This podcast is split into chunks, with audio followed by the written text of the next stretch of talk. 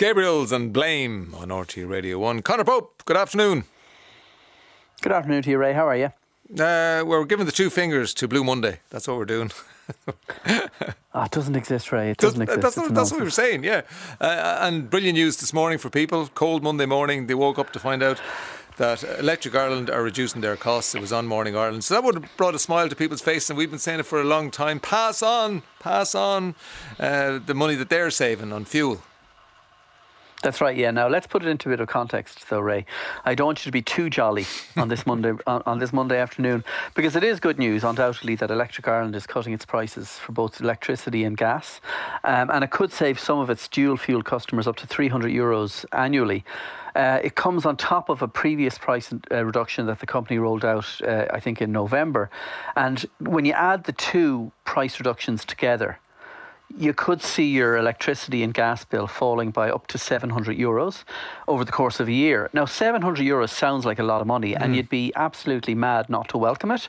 But in context, it still means that we're significantly worse off now than we were in 2021. And it's important to put that into context because energy prices effectively doubled from 2020 till 20 till the end of 2022. And that means that if you were paying an annual bill when your gas and electricity were totted up of 2,000 euro, you were then paying an annual bill of 4,000 euro. Yeah. So the two price discounts that are reductions that Electric Ireland have announced means that you might be paying an annual cost of 3,300 euro. So it's still welcome obviously, but it still means that we're paying significantly more now than we were two years ago.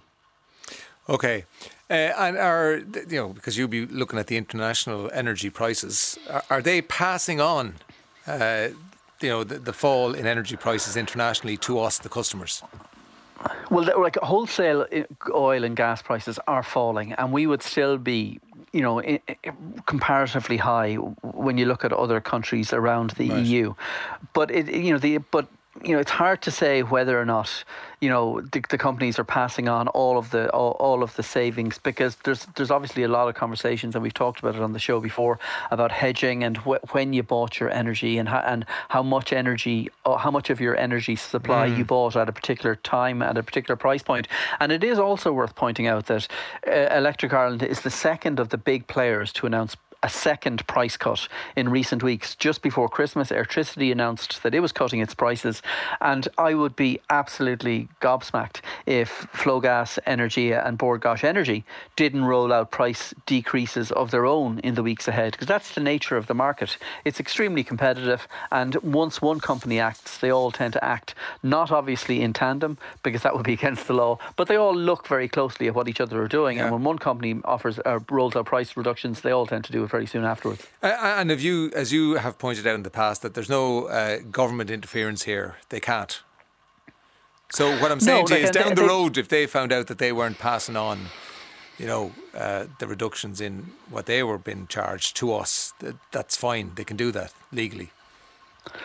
Well, I mean, the, what what the uh, Commission for the Regulation of Utilities, which is the watchdog that oversees mm. the entire sector, will say is it, it doesn't have a role in, in, in pricing, but it has said repeatedly that you know it's a competitive sector, and if if you know if the companies are acting together, well, then that's a, a clear breaching the law, and I'm not suggesting for a second that they are. Mm. Um, but the, but the competitive nature of the sector will ultimately drive down prices, um, and you you have to you have to imagine that that would happen. And then I suppose the next question is: Okay, we we've seen a, a price d- uh, decrease in November. We saw a price decrease now in uh, that will be rolled out at the beginning of March, and where will prices go next? And I, I would imagine that we'll see maybe another ten percent, maybe fifteen percent uh, rolled out as we head into the autumn of 2024.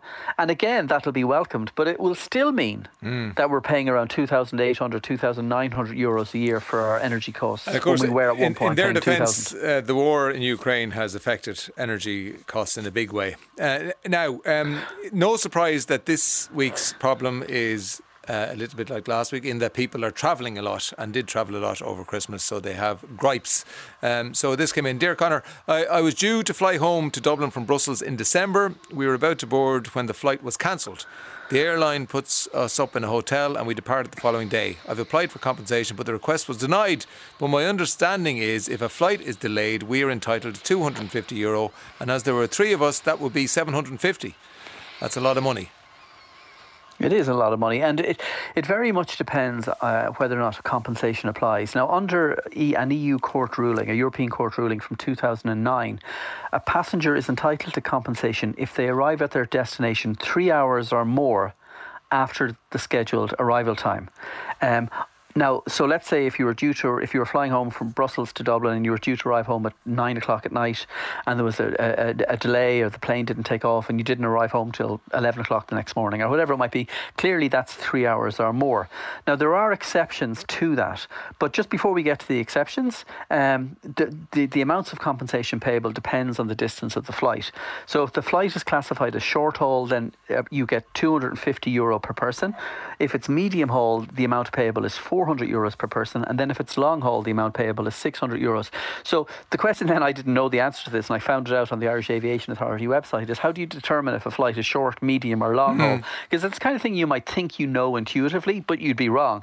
So Dublin to Brussels is short haul. Shannon to Brussels is, sh- is short haul. Dublin to Milan is short haul. Cork to Paris is short haul. But if you were to fly from Shannon to Barcelona, that's considered medium haul, or from Knock to Madrid, or from Cork to Rome, or Dublin to Agadir, they're all considered medium haul. Right. Um, and th- it's all determined based on what's known as the Great Circle website. Now, oh. I've never heard of this before today. now, the Great Cir- Circle website. yeah, it, it, it, it, it's, uh, it's a method that's used to determine uh, uh, how far away one airport is from another where, uh, another airport. So there's actually a website that you can visit, and that'll determine that. But for the purposes of our listener, Dublin to Brussels is a short haul flight, and then the question is that they would have been entitled to uh, compensation of yeah. 250 per person. Now the airline rejected it and they cited extraordinary circumstances. Now, extraordinary circumstances can lead to like an airline. An airline still has to take care of you, so they still would have to have put them up in the hotel, and they would have had to get them home on the next available flight. But they may not have had to pay them a compensation. Now, examples of events defined as extraordinary circumstances are an air traffic management decision. So the air traffic controllers say plane can't take off. That's extraordinary circumstances okay. beyond the control of the airport uh, airline. Political instability, bad weather, security risks, um, they're all extraordinary circumstances. Um, or an air traffic controller strike. That's, however, situations which are not considered as extraordinary, and this is kind of important, would be most technical problems which come to light during aircraft maintenance or are caused by a failure to maintain an aircraft. So, for instance, another one would be collision of a mobile boarding stairs with an aircraft. Because you know sometimes that happens. They're putting up the steps and there's a dent in the mm. plane and the plane can't take off. That's not extraordinary circumstances. Okay. Or strikes by an air, air carrier staff, so an internal strike. So the, our listener was told that it was due to a problem with the plane. Now, that means that in all likelihood, they're entitled to compensation, okay. unless it was a problem with the plane that the airline could not have possibly foreseen. Now, if they're having, if they're if they're struggling, you do in times past you might have gone to the commission for aviation regulation. That's gone. So now you would go to the irish aviation authority. So the idea is you make your you lodge your claim with the airline. If the claim is rejected you then lodge the details with the irish aviation authority and they will then adjudicate as to whether or not it is in fact extraordinary circumstances okay. or whether so or not you are IAA, entitled to the Irish Aviation Authority. Um, exactly. Okay, so they need to go to their website and take it from there. Uh, Conor, thanks. Uh, we've run out of time. We'll talk to you next week. Price watch okay, at RT. Bye, bye, bye, bye, Price watch at RT.ie if you want Conor to grapple with any of your consumer issues. As I say, that's it from us. Uh, Cormac and Sarah are on drought, and We are back tomorrow.